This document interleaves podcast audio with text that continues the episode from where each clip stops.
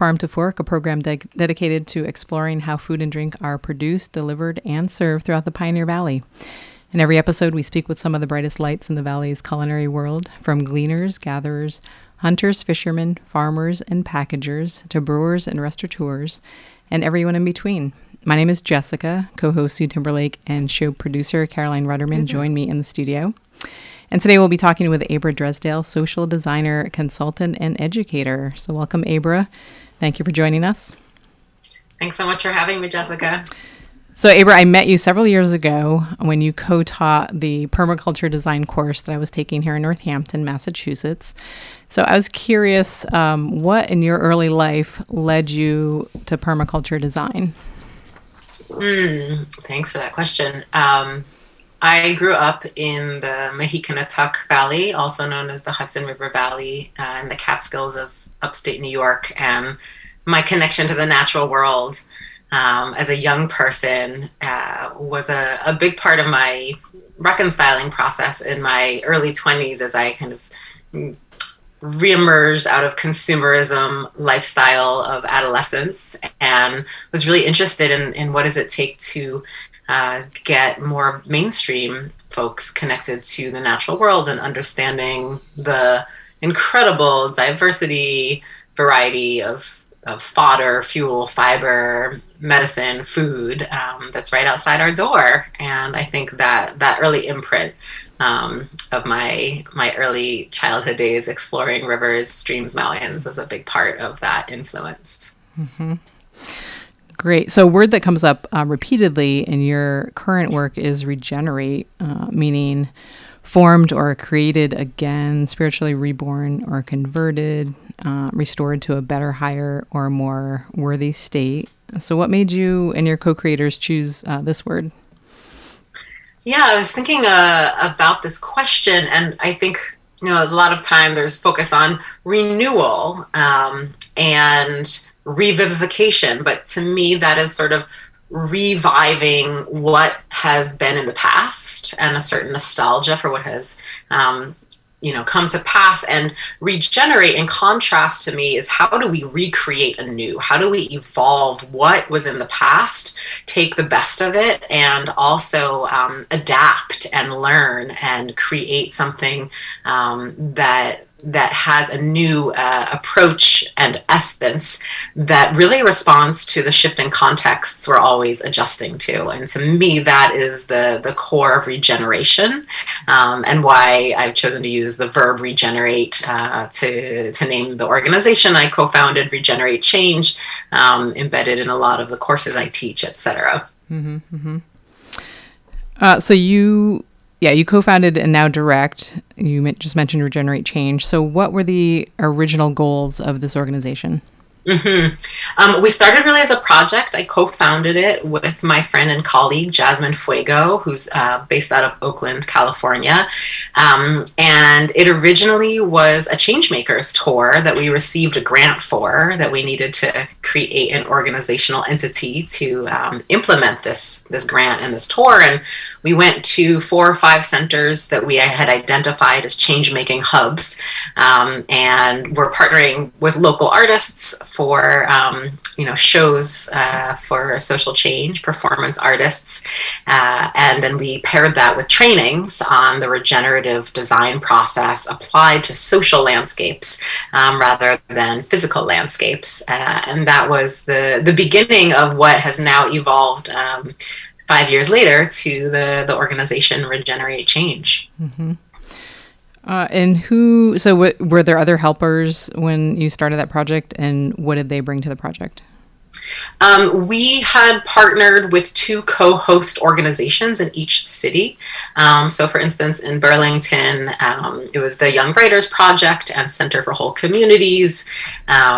We partnered with uh, Wild Seed Farm and Healing Village in upstate New York. And so these different hosts um, brought together participants who were already working together on shared aims and projects. Um, and we were able to interview them, understand where they wanted to kind of move their um, staff and volunteers, and we curated trainings uh, working in concert with them to teach um, their participants and staff the, the regenerative design process and how to apply it to their own personal lives as change makers to avoid uh, the pervasive patterns of martyrdom, uh, burnout, overextension, in some cases, white saviorism. Um, and then, how do we also apply the same design toolbox to thinking about our social impact projects and, and how can we create more wholeness and less fragmentation? Mm-hmm. Um, and so, yeah, we um, also partnered with Empowerment Works, um, who's a, a, 501c3 based in California, um, as our fiscal sponsor. And um, yeah, received a, a, few different grants from different resilience organizations to enact the tour. Mm-hmm. That's awesome. So, uh, what aspects of one's life can benefit by applying uh, regenerative change? I mean, I'm a little bit drunk or sold on the Kool Aid. I, I, think there really is no aspect to which we can apply these frameworks, mostly because they're derived from the perennial wisdom of, of nature, of ecological principles. Uh, we think about biomimicry, you know, like what are the ways that species have evolved for millennia, and how can we mimic uh, those patterns, those principles, and design social change in accordance with them?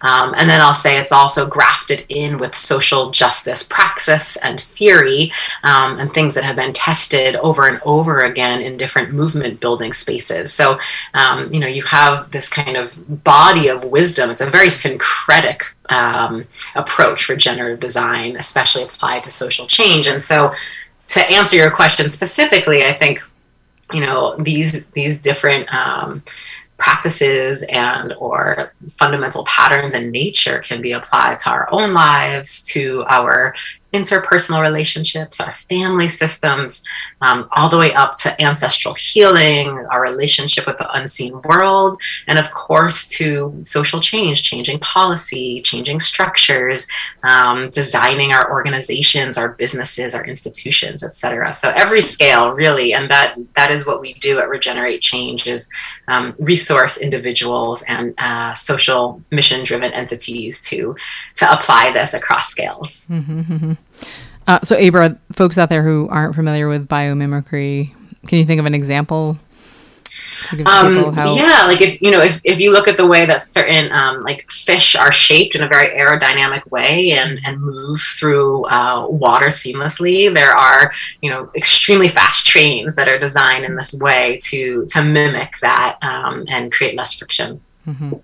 So, Abrah, are you saying that everyone can benefit from regenerative design?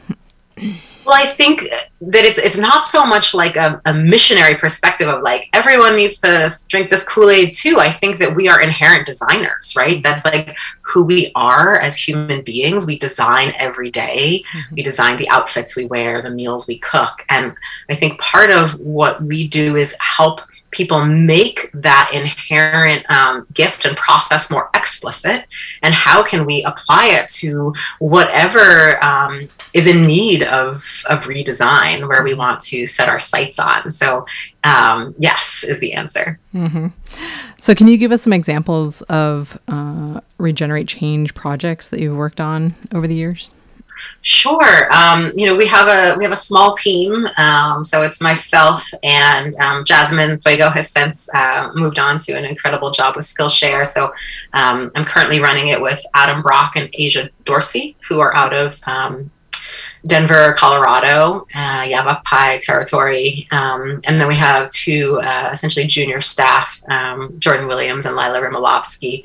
Um, and so, you know, across the, the spectrum, the team works on, I would say, predominantly um, uh, food justice, um, access projects, as well as thinking about um, culture design for organizations moving out of toxic uh, capitalist extractive culture towards more wellness, towards more collectivity, um, democracy, um, inclusivity in terms of different dimensions of, of difference and undoing oppression.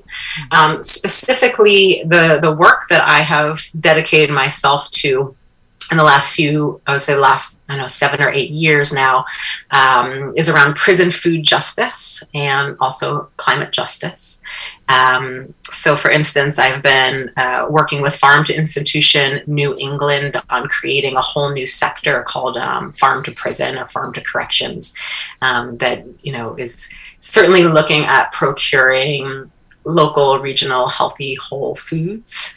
Uh, also, menu redesign, um, local food and nutrition education, and and now we're also starting to put some attention on um, workforce reentry into the food system, and in a very tangible way. Uh, in Greenfield, Massachusetts, I had supported the, the Franklin County jail, working closely with the sheriff there and other key stakeholders in Franklin County on creating a farm to, excuse me, a, um, a jail to farm to college and employment program, partnering, partnering with Greenfield Community College, the Farm and Food Systems program there um, that I had co founded back in 2011.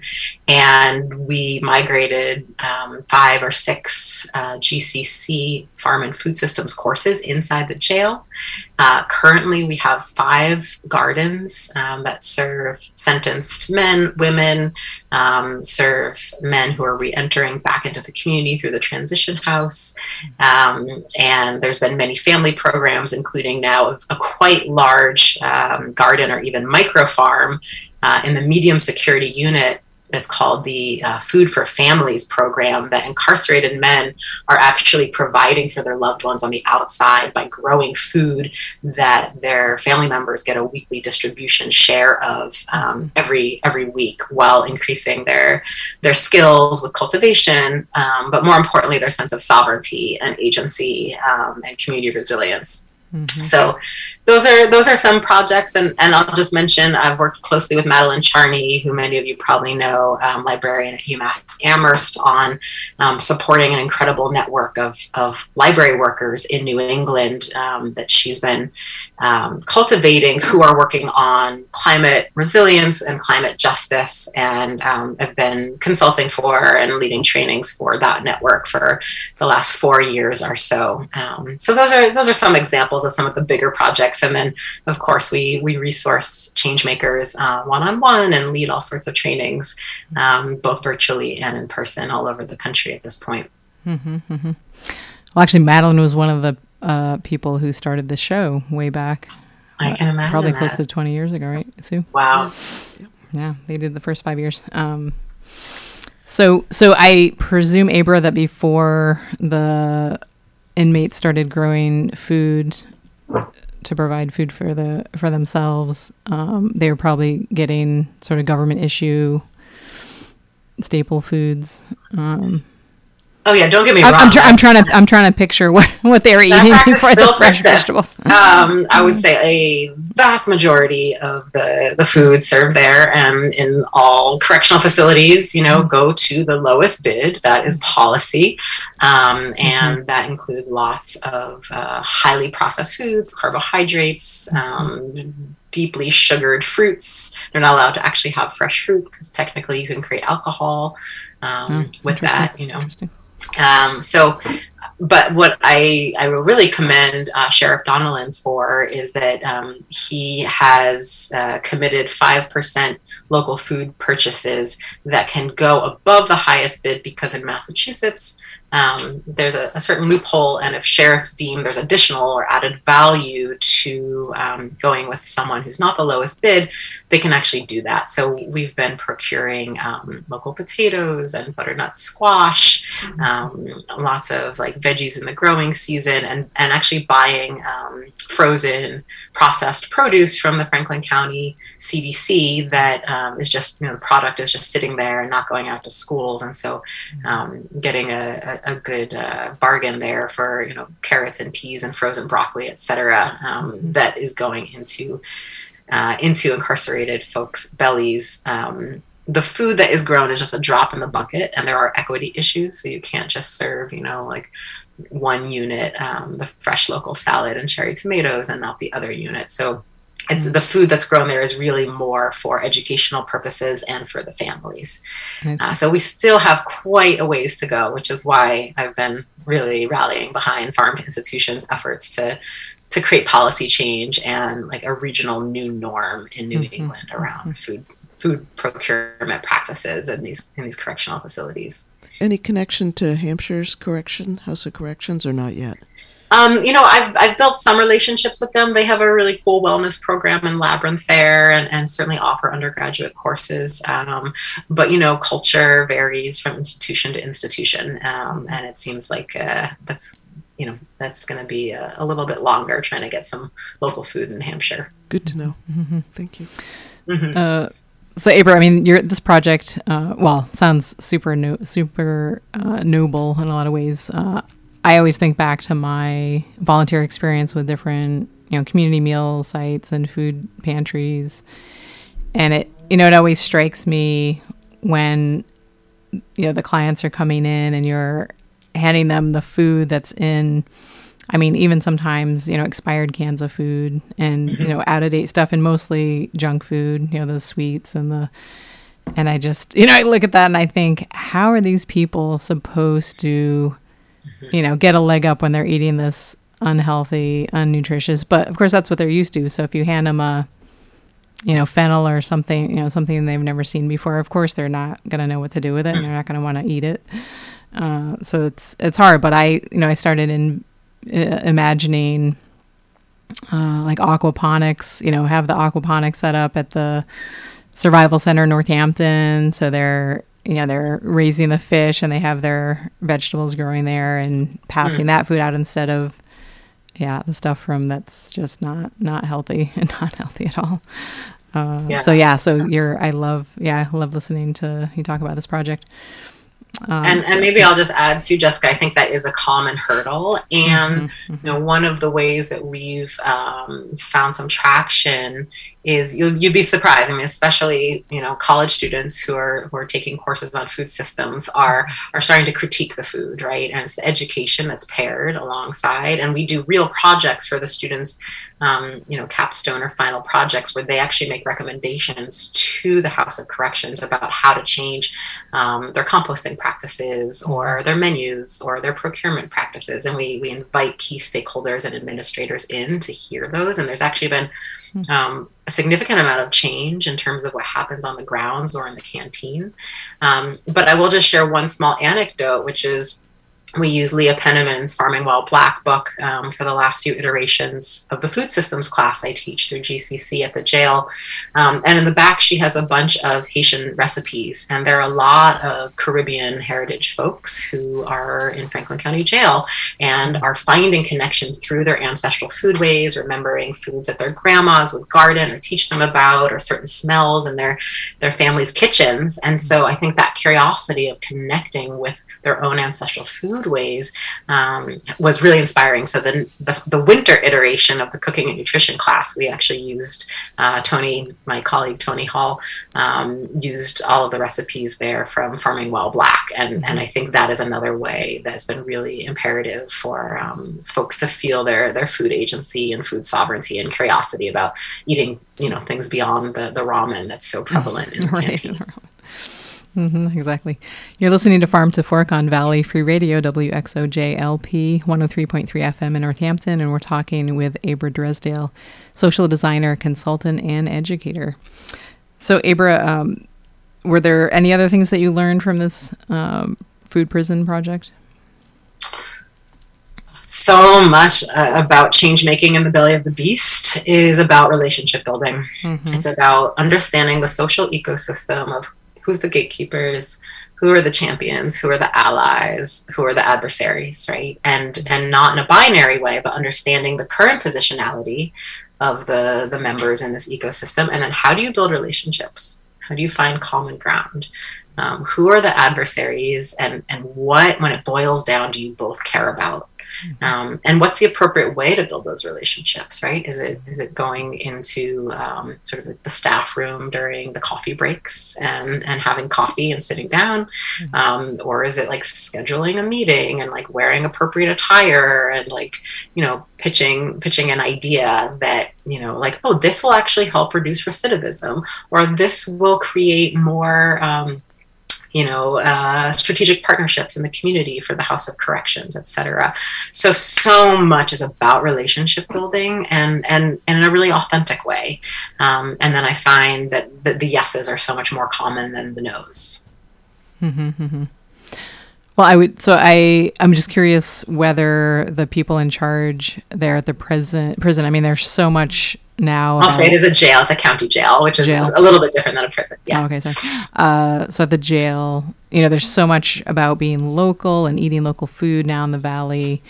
I mean, at, at any point, was it good for them to sort of jump on that bandwagon? And I mean, yeah. is is any of it about we want to sort of look yeah we want to look I'm good sure. in, in some With any institution right? you know you want to put a feather in your cap and mm-hmm. be part of the like you know do-gooders and and that's not always a bad thing to um, you know ride on that sentiment. Mm-hmm, mm-hmm.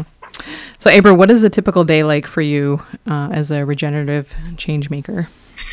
there is absolutely no typical day.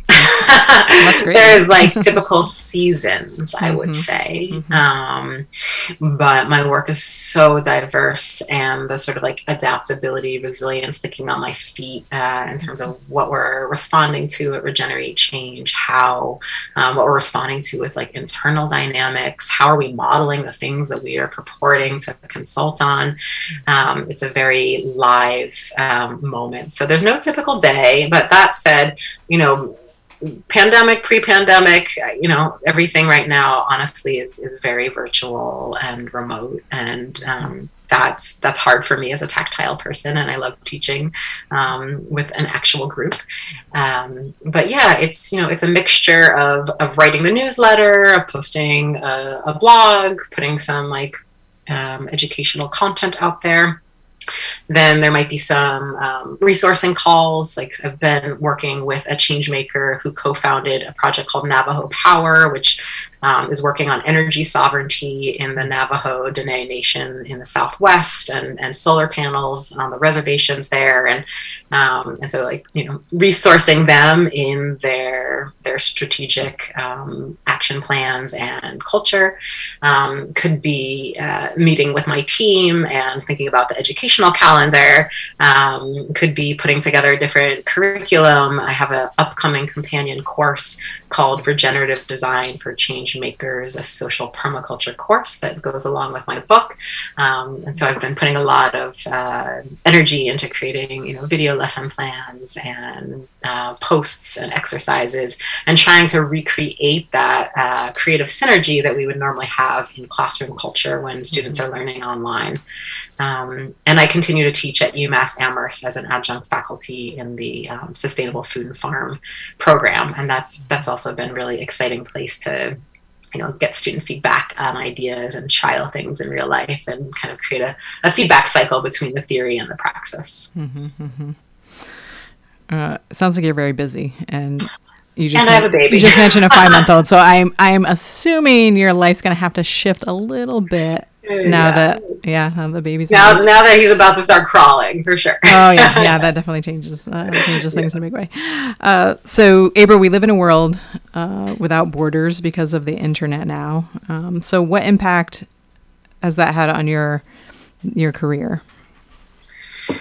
I mean in some ways the you know, I mentioned that Changemakers tour, which was which was in the Northeast, right, mm-hmm. and developing these hubs. And now, because people are just so much more inclined to be on the computer because of the constraints of the pandemic, um, we have participants on uh, the Regenerative Changemakers Network, which is a mighty network. Some folks maybe don't know about. It's sort of a, a socially conscious, um, you know, Facebook paired with a learning management system, and um, and so we have we have incredible change makers and activists and um, community organizers and, and, social permaculture folks all over the world having these conversations.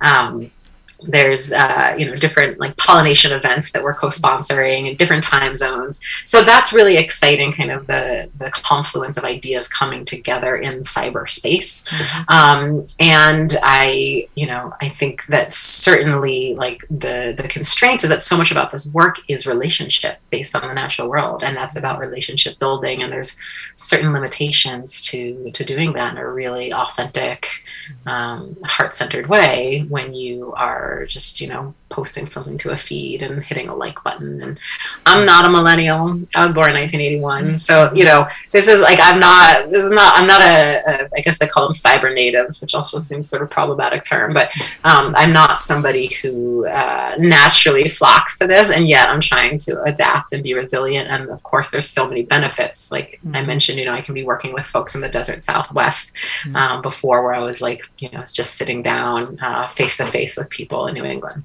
Mm-hmm, mm-hmm, exactly.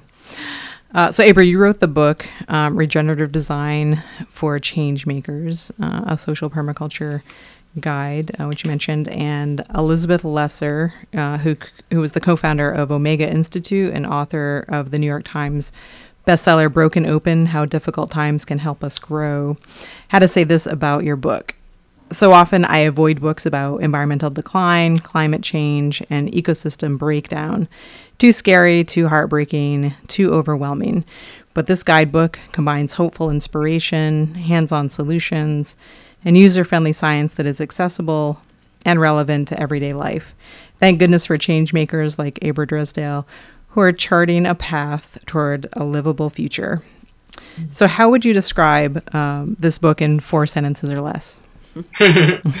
uh, there's two sections. The first section uh, invites individuals into understanding that they are a blueprint for systemic change and how to dive into uh, identity, power, privilege, purpose, will, uh, and design one's life and, and one's outward facing work.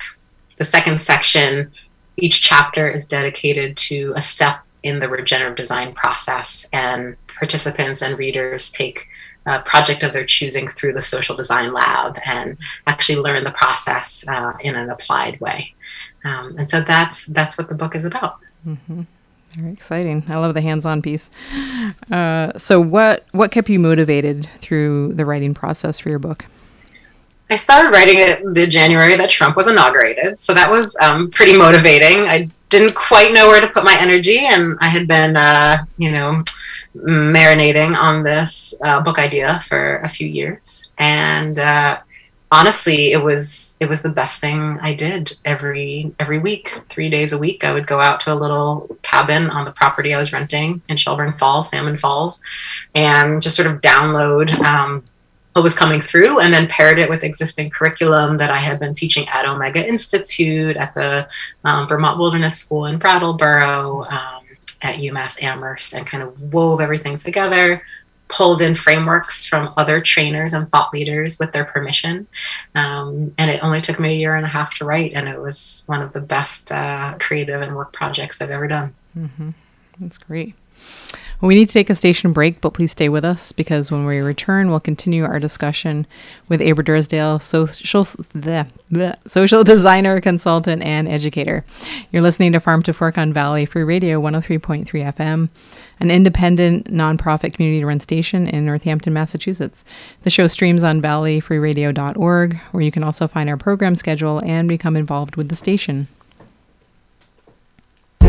The Food Bank of Western Massachusetts provides healthy food to families and individuals facing hunger in our region. And right now, with food insecurity the highest it's been in recent years, the Food Bank is distributing more emergency food than ever. Learn more about the Food Bank or get support for yourself and your family. Go to foodbankwma.org or call 413 247 9738. The Food Bank of Western Mass, committed to making sure our neighbors have enough to eat and leading the community to end hunger. Sundays from 4 to 6. Please join Adam on the air for Metal Education. Each week we'll delve into a different area of the genre, take requests, and generally cause mayhem and enjoy our Sunday school. That's WXOJ FM Metal Education with Adam on the Air every Sunday. See you there. Hi, I'm Mark. This is Diane Lane. If you're thinking of exercising to keep more fit, that's great, but be sure to do it right. Give your body a chance to warm up before exercising and to cool down afterwards. Learn the correct way to run, lift, or to do any of the movements in your program. Don't push yourself harder or faster than your body is ready for. Exercising properly can make you more fit, more relaxed, and generally healthier. Carelessness or abuse can do just the opposite. So be careful. A message from the Will Rogers Institute, wrinstitute.org. Thank you, thank you, River Valley Co-op, for your support of Valley Free Radio. River Valley Co-op specializes in fresh, local, and organically grown foods, fresh produce, meat and seafood, cheese and dairy, bread and baked goods, and an in-house deli, along with a wide selection of bulk foods and a large selection of natural and organic grocery items. Owned by its customers, although everyone is welcome. Co-op ownership is not required. Open daily 8 to 10, 330 North King Street, Northampton. Phone 413-584-2665. River Valley Market.coop. Thank you, River Valley Co-op, for your support of free speech in the Pioneer Valley. My name is Jessica, Sue Timberlake co host and show producer. Caroline Rudderman joined me in the studio. We've been talking with Abrah Dresdale, social designer, consultant, and educator. So, Abrah, um, what did you hope to accomplish uh, by writing your book called Regenerative, Regenerative Design uh, for Changemakers, a Social Permaculture Guide? I think the big picture that I have been courting, Jessica, is um, a coordinated culture shift. And so, um, how to resource change makers, and that, you know, it's a broad term by choice that people can identify across any sector of change, um, and how to resource them in doing their work effectively and joyfully and shifting from um, practices and paradigms predicated on the fragmentation, uh, so rampant in capitalism, towards more wholeness and, in a sense, more planetary healing, regeneration, justice, and equity. Um, and so, in writing the book, I thought that would be a uh, you know a form of, of media and something that would be respected in social permaculture. Permaculture, kind of, you know, it's it's like a nascent field, and I think there's like images of white middle class hippie back to the landers in a non rigorous process. And um, I am an alum from the Conway School of Landscape Design there in Western Mass, and we learned a very rigorous design process. And I thought, how can we apply this to social change instead of just um, physical landscape change? Mm-hmm. And the idea is that that different um, change makers would be able to access these frameworks, apply it to their lives, but then have conversations across sectors to create coordinated culture shifts from you know the transportation sector to housing to food to governance um, et cetera. And and how do we really design um, that sort of what what the founders, the co-founders of permaculture call a graceful descent um, out of like, you know, peak oil, peak fish, peak petroleum, peak consumption um, and how do we do it in a graceful way? And how do we do it in a liberatory way, in a way that's never been designed? So that was the my premise. Um, we'll see how far you know that that vision reaches in my lifetime and beyond. Um, but it seemed that writing a book was the thing to do, and it brought me joy, and so it was a win-win. Mm-hmm, mm-hmm. So, Abrah, where can folks find your book? Um, regeneratechange.com is mm-hmm. uh, the best way to do it because it goes to the source. It is also on Amazon and some other um, online marketplaces. Mm-hmm. Awesome. Uh, and what, um, so you mentioned the companion course a bit earlier in the show. Um, do you want to let people know when that's happening, how they can sign up?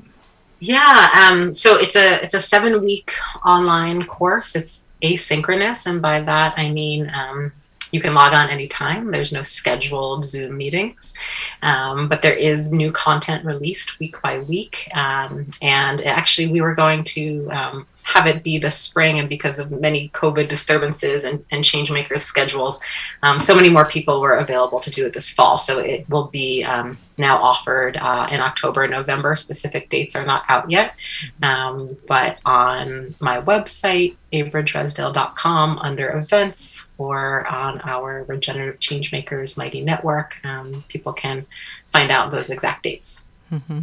as it gets a little closer.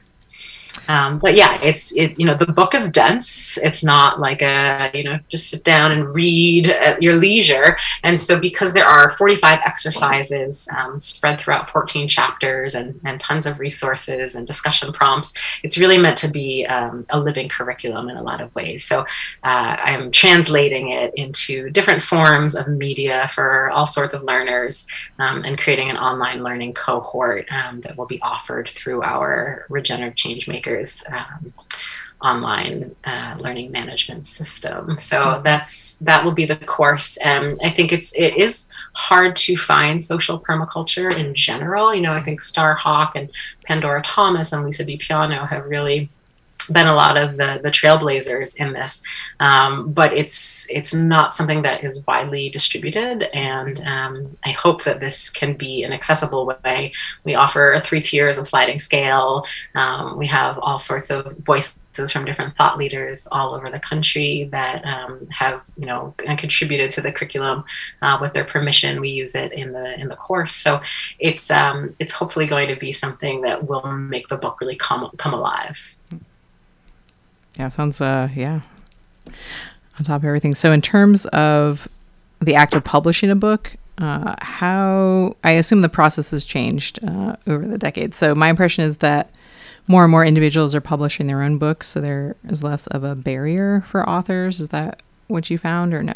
Yeah, I mean, I think I, I, think yes, you are correct in that trend. Um, that said, um, you know, just very short story about my book is that I, I wrote it. I was um, selling what I call the beta version after 2018, and I was shopping it around. Um, it got picked up by New Society Publishers, based out of Canada. They're excellent publishing house, you know, published Joanna Macy and Starhawk and Paul Kivel and incredible authors. Um, and so they picked it up, and the book was slated to come out September 2020, May 2020, early pandemic uh, near bankruptcy, you know, put a lot of pressure on small publishing houses, and so they had to cancel half their titles, including mine, which was oh, very disappointing, um, but mm-hmm. understandable. Mm-hmm and so I decided to forge ahead and self publish. Um, and it's a hard road to go. Let me oh, just yeah. say there's many, many challenges and hurdles. And, you know, I have design skills, graphic design skills, and I have, you know, some level of writing skill, I hope, um, some level of publicity skill. And it is, is extremely challenging. So that said, I still did it. Um, I think it is for some people. I don't recommend it for everyone, but it certainly is much more of a, a sense of commons and community access in a way that never was before for, for different authors with fantastic ideas. Mm-hmm. Well, I was also curious if, um, you know, now that there are ebooks, uh, a lot of ebooks out there, format as an option, does that make it uh, easier to publish? So if you went to digital uh, yes and no. Um, mm-hmm. that's like a whole whole other conversation. And my book mm-hmm. will be out as an ebook. There is, you know, uh, it was um, created in that form, and yet there are like just so so many hurdles um, to mm-hmm. to actually like moving from concept and you know correctly formatted PDF into into ebook. Yeah. Uh, will you ha- uh, be having any local uh, book readings? Anything, anything? Um, I, I, hopefully will. I, I did one through UMass Amherst um, online in mm-hmm. November mm-hmm. um, that UMass Libraries hosted, and um, now that I'm a new mama, I'm kind of uh, taking the book tour rollout slowly. Mm-hmm. Um, so there's nothing on the schedule to date. Um, but yeah, ho- hoping to do some some locally and some in back in Denver. And also, I just wanted to note um, I am extremely sleep deprived because my baby wakes up about 12 times a night. Oh my um. And I wow. think that I had talked about Denver and the indigenous folks being Yavapai. And that was my time um, spent in Arizona. And it's actually the Ute and the Arapaho folks. So I just wanted to make a correction. And mm-hmm. yeah, that's my uh, my colonizer legacy blind spot speaking as I am uh, extremely sleep deprived. So just wanted to note that for this show. It's so nice that you joined us tonight. I have some dumb questions. I'm the one who always. Oh yeah, please. Bring them. So, um, you know, I I remember that uh, in grad school they talked about informal and formal sort of power, and when you're in a group, you can you know who you know is the supposedly the manager, and you can see the formal lines, but to you almost have to be there to be able to understand who's the informal sort of opinion leaders. How do you how do you handle that in a in sort of an you know a Zoom a Zoom world now, or mm-hmm. you, because a lot of times, as you mentioned, somebody will be an ally and another will sort of be not an ally, and sort of sorting through that sounds like some of the hardest hardest part of a process to change a culture. Oh my gosh, that's a great question. Um, you know, I've been involved in a lot of um, the uh, Grist magazine's Fix Lab events in the last two years, especially around climate change. Um, and so much happens in the private chat. You have no idea what's going on, you know, like everyone's like public, and, and then you're kind of like, okay, like th- this is happening, and this is happening, and this person has this position, and oh, that person, like, should we like call them in on this thing that they said? Um, you know, and that's just one example. It's not just on Fix Lab, but like that's the kind of i think sort of adaptation as a human species we need to be doing as we interface in these different ways and um, yeah you're completely correct it's hard to read the room i think it's really hard for for folks who maybe have any kind of like neurodivergence and can't like understand what's happening because the body language or people have their screens off. Um, but i think you know certainly uh, private chats are important and then also just doing our reconnaissance and you know emailing setting up a phone call trying to understand who has a better picture of the ecosystem or context that we're walking into doing this work um, and really having that contextual understanding as we show up for a zoom meeting. Um, but certainly I would say, even on group email threads, I think at least I am sensitive to power dynamics and, and can kind of like hear voices and, of course, make assumptions always. And many times there can be erroneous, but um, I think for those of us with targeted identities, there's many signifying cues that we are sensitized to around power over dynamics. Yeah. Thank you for that question. Yeah, and so um, so follow up phone calls with individuals sometimes just to sort of check in and see where they are, or it it sounds like quite a juggling act to be able to change a social culture. And did you want to define social culture? Because I heard that and I was like, okay, I kind of know what it is when you do a landscape Right. in the physical world, but I'm I'm kind of ignorant when it comes to what sure. what you mean by that. you know, and I, I think it, it's how we each define it for our own selves. But I would say, like, what are the um, dominant practices, policies, protocols? What are the spoken and unspoken norms um, of a group, of an organization, institution? So, for instance, um, is is uh, you know overwork uh, an unspoken norm that is an imperative for keeping your job or getting certain perks or benefits? Um, and um, you know, I think the the way that we enact culture has to do with how we relate to each other, and some of that is formalized through policy, um, and some of that is informalized through through common practice. This is a tough one. I don't know if I should even raise it, so I'll say it, and then Jessica, you guys Give, can give it to my sleep deprived mind. we can kick it out or not. Well, and you said white saviorism, and that's a new term to me, and I didn't know what that meant. If you want to touch on it, and if you don't, it's fine too, because Yeah, this no, is no, more of a um, food I show. But there is a uh, current set of practices and legacy of imperialism and colonization that exist in this country and worldwide. Um, and a lot of the justification for that imperialism was um, missionary work and Christian saviorism of, of savagery, right? And like manifest destiny and how do we kind of civilize the brutal world, right? These are the narratives that were used to justify genocide and enslavement, etc. Um, and so I think that especially for folks who maybe consider themselves do-gooders there's a lot of self-reflexivity work that i myself included have had to do um, particularly working with communities impacted by oppressions that don't affect me. Um, because the saviorism narrative is just so ubiquitous it's hard to be born in a western culture and not internalize that particularly if we are people that benefit from class privilege, from whiteness, from educational privilege, etc., to want to kind of come in and quote save, uh, you know, a food insecure community or an urban blighted community, um, and that's really problematic and, and can recapitulate those colonial dynamics, can recapitulate power over dynamics without even realizing that we are furthering the the practices and, and paradigms and policies that went hand in hand with saviorism and colonization in the past. It's just sort of morphed its form and becomes more sort of insidious and um, socially acceptable. Mm-hmm, mm-hmm. And my last question, if I can have one more, I'm looking at Jessica. She said yes, I guess. Oh, can you can you hold that for a sure? Second? You're listening to Farm to Fork on Valley Free Radio, WXOJLP 103.3 FM in Northampton, and we're talking with Abrah Dresdale, social designer, consultant, and educator. Sue, you're on. I'm on. Oh, so so in the very beginning, you you mentioned Hudson River Valley, but you said another name. I assume it was um, indigenous name for Hudson Hudson River Valley? Yeah, Mahicantuck is uh, the the word that means that the the ro- the waters flow both ways because the the tidal um, the salt that coming up from the Atlantic it's a um, the tidal wave so you can actually all the way up to I think I can't remember it's Saugerties or Albany, New York. Um, you can get brackish waters. Oh, and so Mahicantuck is the, the original name, and Henry Hudson was the colonial explorer for whom the more common name is uh, used.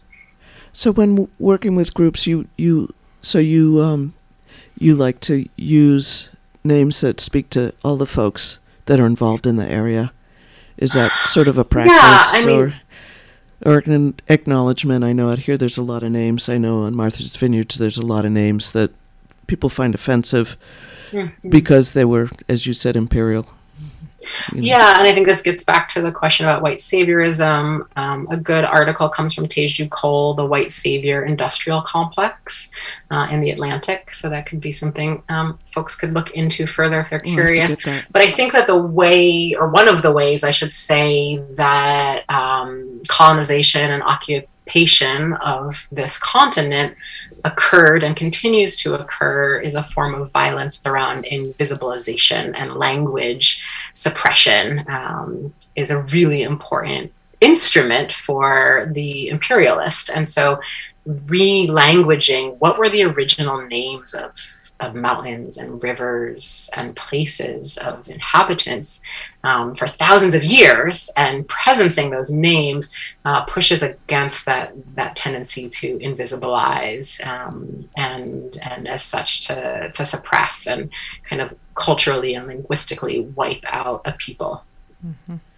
It's funny. I was listening to a news show the other day, and Reverend Al Sharpton was on, and they were talking about you know all the horrible things that just happened, and somebody um, called in, or one of the other guests said, "Don't forget um, the American Indian," because a lot of the conversations were about all these folks, but never mentioned, you know, sort of what we did to the original folks mm-hmm. that were here. Mm-hmm. And it was just sort of shocking. He was really good. I mean, he just quickly said, "Yes, you're right. I I omitted that when I just spoke." But it was sort of shocking to have him do that on national TV.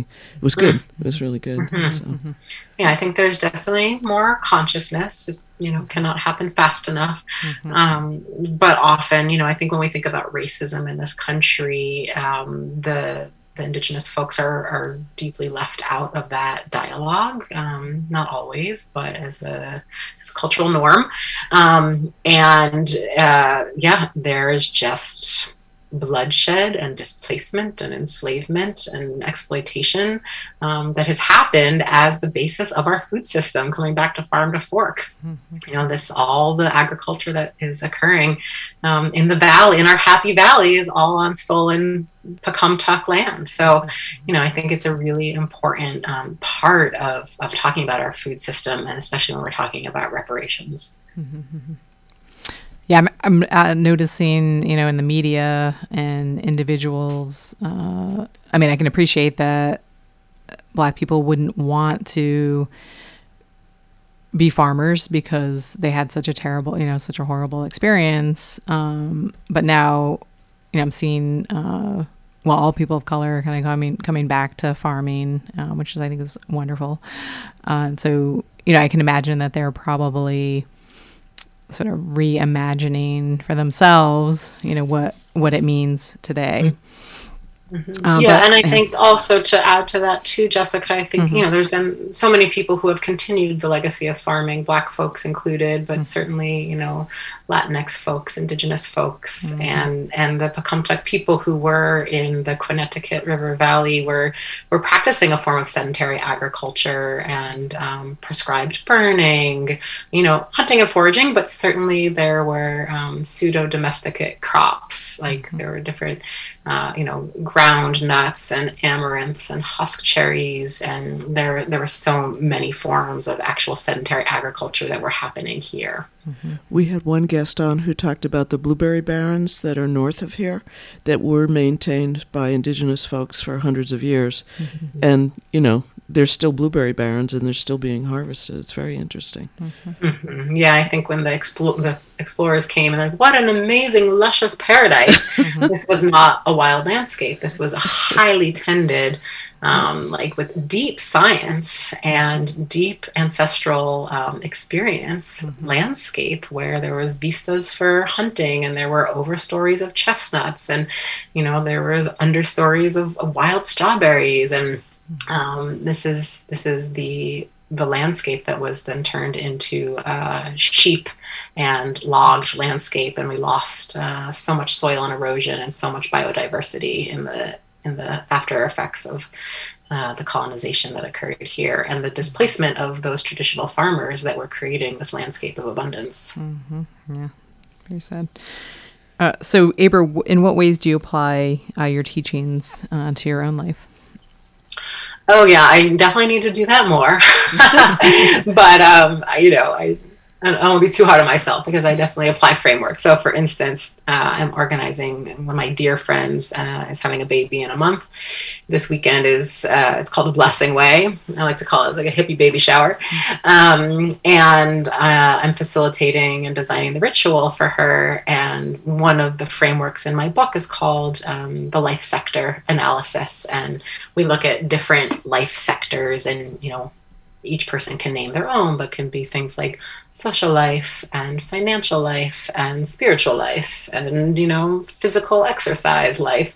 Um, and so in organizing this, I'm thinking about the different sectors. She's becoming a mama for a second time and thinking about the, the things she's been saying she wants to be doing differently. And organizing those sectors for her to speak on at her blessing way and how can we support her and, and help hold her accountable mm-hmm. um, so that she can have the whole life that she imagines in this in this next round of mamahood so certainly the frameworks um, you know apply to my personal life and my my communal life. And then uh, anytime i'm designing you know a course or an experience we always start with the context. Who's coming?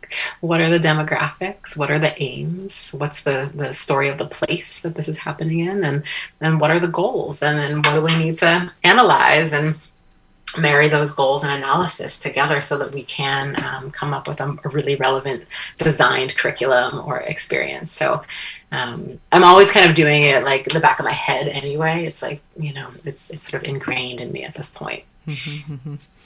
Well, Abrah, we have about a minute left. Uh, are there any last factoids you want to throw out to the audience? I know you did you want to mention your general classes that you offer every year? How people can um, find those or yeah, well, I teach at UMass Amherst, uh, as I mentioned. Mm-hmm. And you can take it through continuing professional education. So if you're not seeking college credit, um, mm-hmm. you can still take them. I have an intro to permaculture course starting in two days. Uh, there's three seats left, mm-hmm. um, and then every spring I teach that course along with a social permaculture for food justice. Mm-hmm. Um, I teach the eco, I co-teach, I should say, the ecological literacy immersion program at Omega Institute, which is again online this year. Mm-hmm. Um, and I will say that I, I am really itching to write another book uh, on ritual design, which I was speaking to a little bit, uh, regenerative ritual design and thinking about rites of passage and life and death cycles, which I've been through quite a lot of in the last three years. Mm-hmm. Um, but this has been a passion of mine since my early 20s and, and a big focus on my undergraduate um, thesis research. So if there's any publishers out there that are excited about ritual design, I am not going to self-publish again, and I would invite you to reach out to me, and I can send you send you some thoughts. So mm-hmm. that is that is where I'm aiming to to take my um, regenerative culture work uh, in the next five years, is specifically around supporting um, ritual and how do we uh, work with ancestral trauma, grief, life, and death in a meaningful way that creates um, wholeness and less uh, compounded harm. Mm-hmm. That sounds great, Ava. So we'd like to thank our guest, Abrah Dresdale, social designer, consultant, and educator. You may find additional information about Farm to Fork on Valley Free Radio's website, valleyfreeradio.org. Our theme song, Sometimes I Wonder Where My Food Comes From, was written by Scraggly Dan and the Stragglers for this Farm to Fork radio program and performed by artists. Thank you so much, Jessica. Thanks, Thanks for everyone. Thank you.